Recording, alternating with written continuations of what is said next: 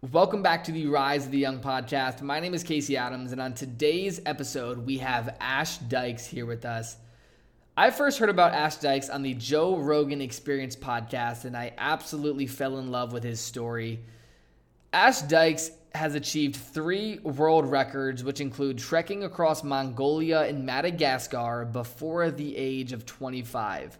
In August 2019, he achieved his third world record, which is becoming the first person to walk along the full 4,000 mile course of the Yangtze River, which is the longest river in Asia. Inside of this episode, we go over what he learned through these adventures, and he talks about the journey of walking across Mongolia by himself, which was 1,500 miles and I not only learned so much from this story, but it was one of the most amazing interviews that I've ever done. So I hope you enjoy. And that being said, before we dive into the episode, make sure you follow Ash Dykes on Instagram, screenshot this podcast, post it on your Instagram story so that we can share it. And that being said, enjoy the show.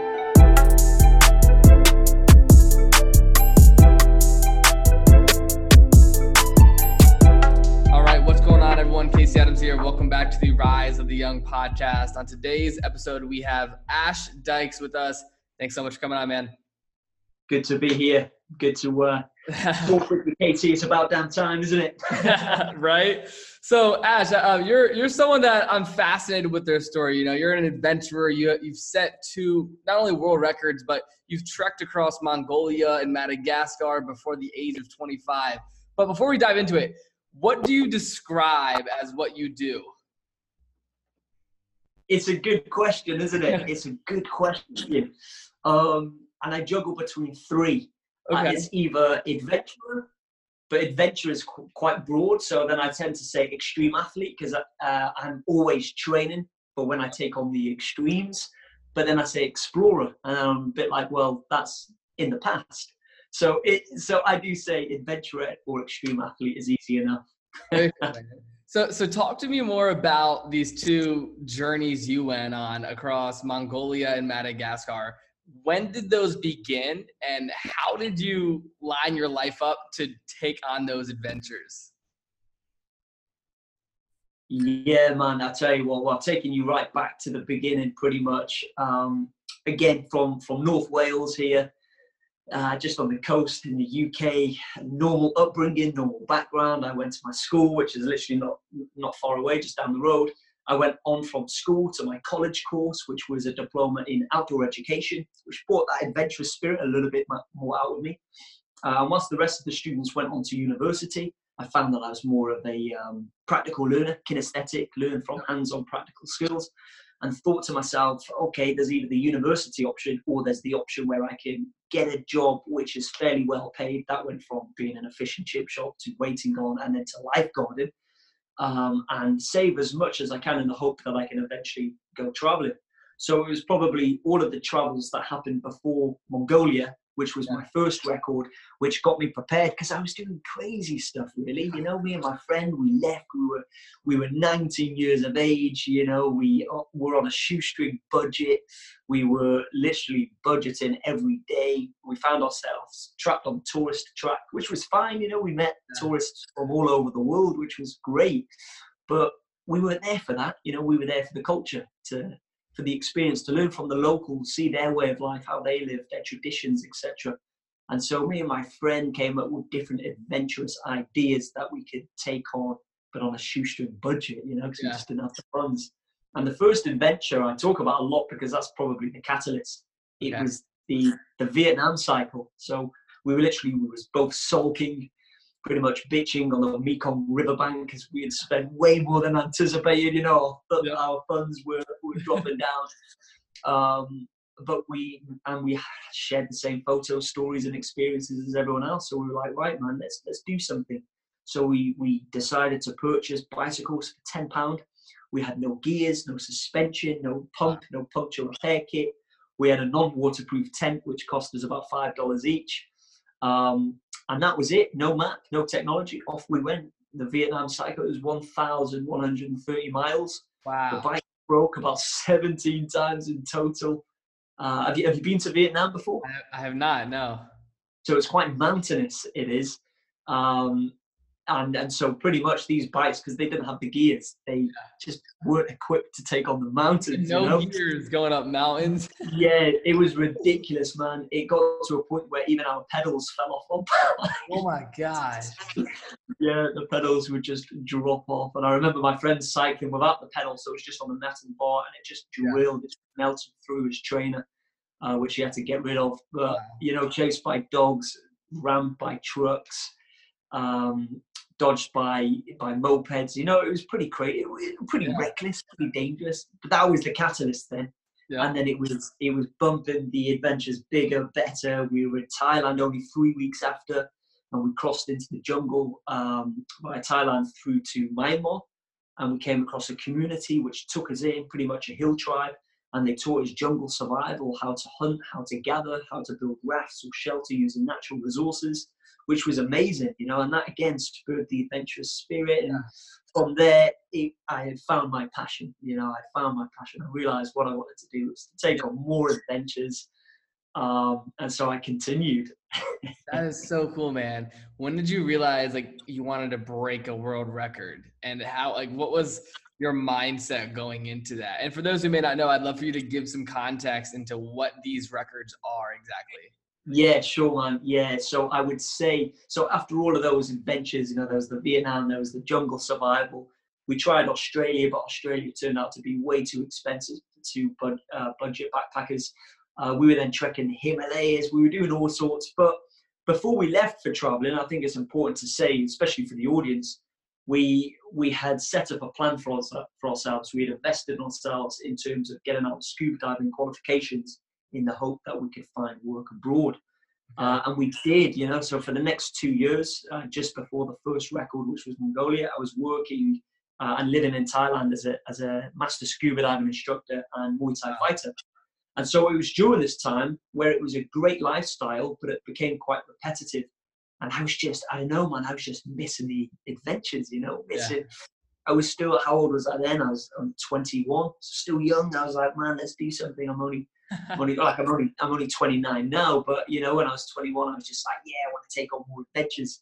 Um, and then that's when I pretty much decided on let's go to somewhere where is extreme and let's do something that's not a cycle, something that relies solely on myself to survive. I, I believe that when you're cycling, as great as it is, um, you're on a road. Where there's road, there's people, there's water, there's food. You're relatively uh, safe.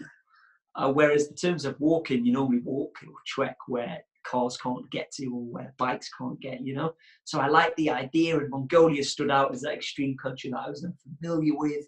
You know, Gobi Desert, um, the Mongolian steppe, the Altai Mountains. And my idea was maybe to walk 100 meters or maybe 200, uh, 100 miles, sorry, or maybe 200 miles until I decided, which this record, it was the first to walk solo and unsupported across its length. So solo meaning I'm on my own and unsupported meaning I'd have to carry everything on a trailer, a wheeled desert cart behind me, which weighed about 18 stone, 120 kilograms, which wow. I think is about 260 pounds. Okay. Um, but I didn't know it was a record at that time. You know, I was just doing it purely for the adventure. I thought, find those people.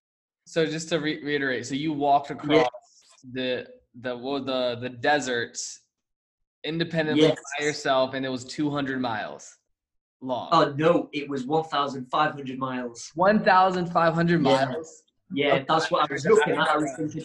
Yeah, no, I was. You no, you're right. I was looking at maybe I could walk 100 miles or maybe two oh. until I decided. You know what? Go for the full length of the country of Mongolia from west to east. So it was three weeks over the Altai Mountains.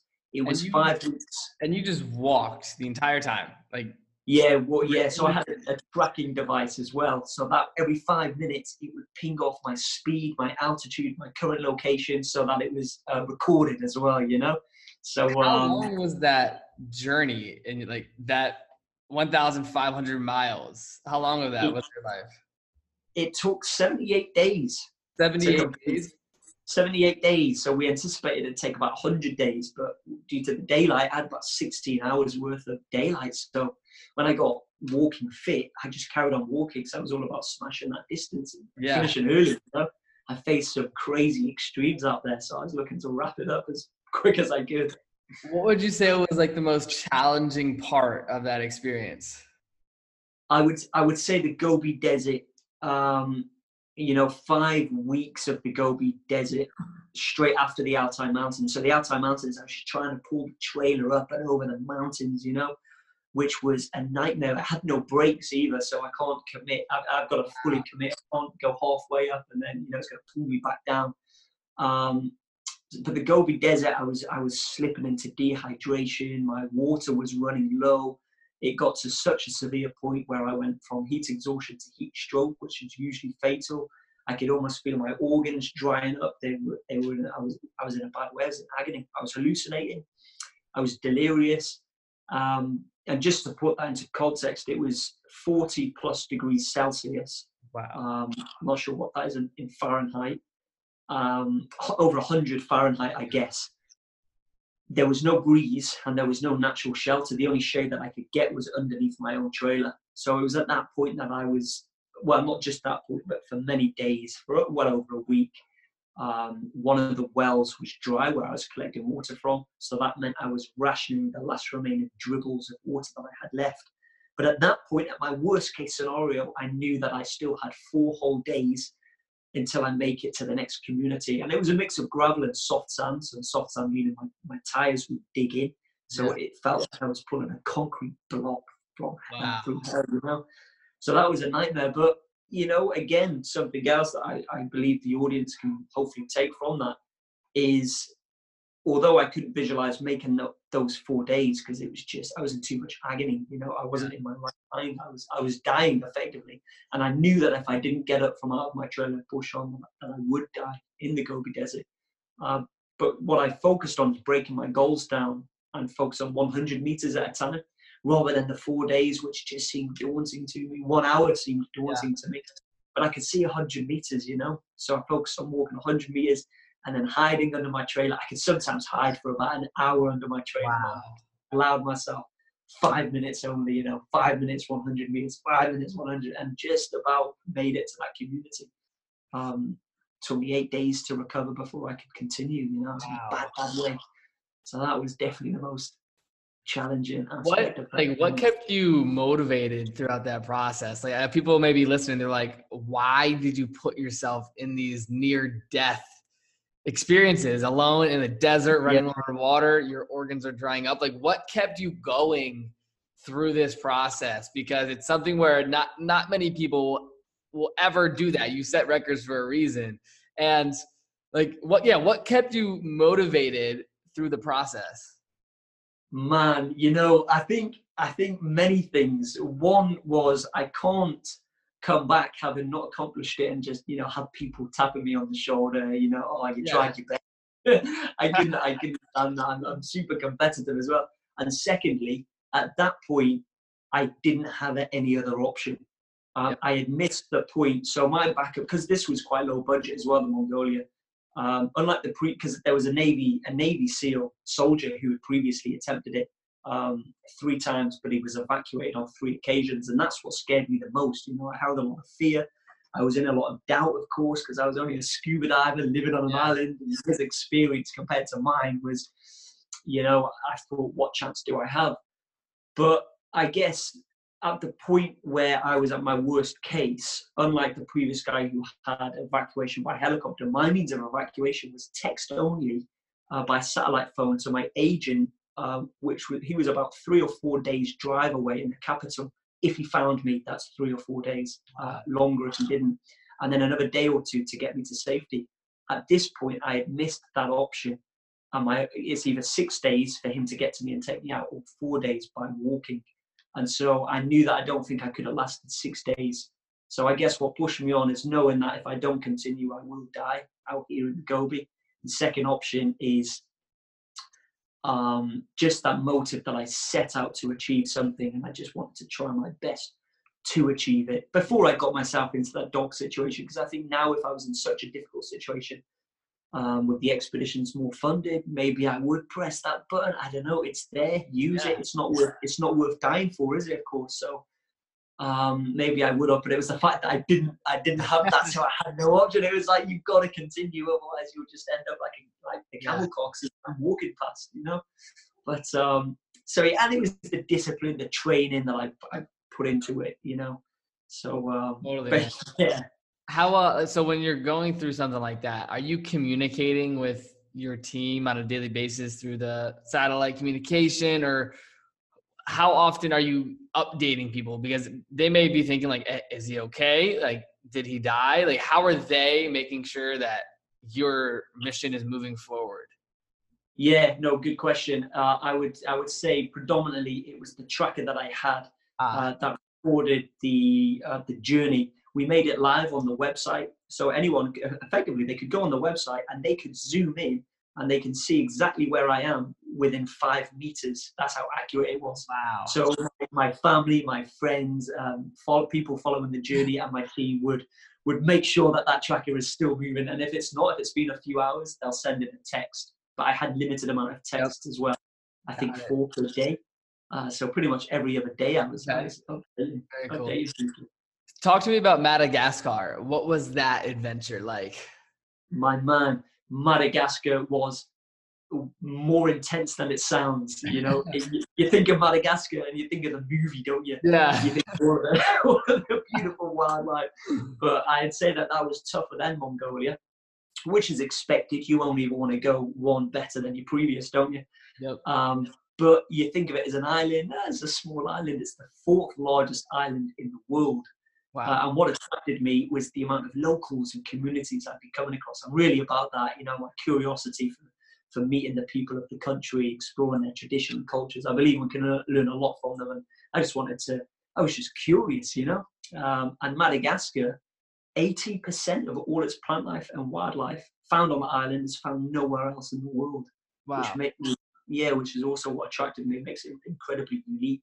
Um, and with all of my journeys, I'm always working either with charities or to help raise awareness. I was with Mongolia, um, and I was again with Madagascar, you know, working with the Lemur Network Conservation, who were helping to protect all of the species there and the biodiversity. But that was a 1,600 mile journey. Uh, and although it was only 100 miles longer than Mongolia, it took almost double the duration. It took 155 days. Wow. Why was that? And that was just because Madagascar loved throwing challenges my way on a daily basis. Okay. I mean, it was intense. So we took the interior from south to north of the island. Um, and we decided, you know, take the interior because we don't want to go the coast line where there's beaches. We want to go where there's tribal communities and high mountains and thick jungle. And so I made it my mission to summit the eight highest mountains along the way as well. Uh, and the challenges just ranged from the bandits that we had to avoid um, we were held up at gunpoint by the military. Really? Uh, I caught I caught malaria um, only one month into the five month journey. Wow. Almost from malaria. I mean, a few hours from slipping into a coma. The doctor believes, uh, but I've had it eradicated out of my system, and I was able to crack on. I became ambassador for Malaria No More UK after that. You know, we were yeah. trying to save people from the disease. Um, and then the jungles were tough, man. A lot of the time in the north, it was machete in hand sort of bushwhacking our way through. There's no paths. No one really goes there, not to the mountains, especially in cyclone season, which we ended up unfortunately landing ourselves in that season. And we were hunting, we were gathering, and you know, some days we would only cover maybe two miles in a whole 12 hour day of trekking and hacking through the jungle.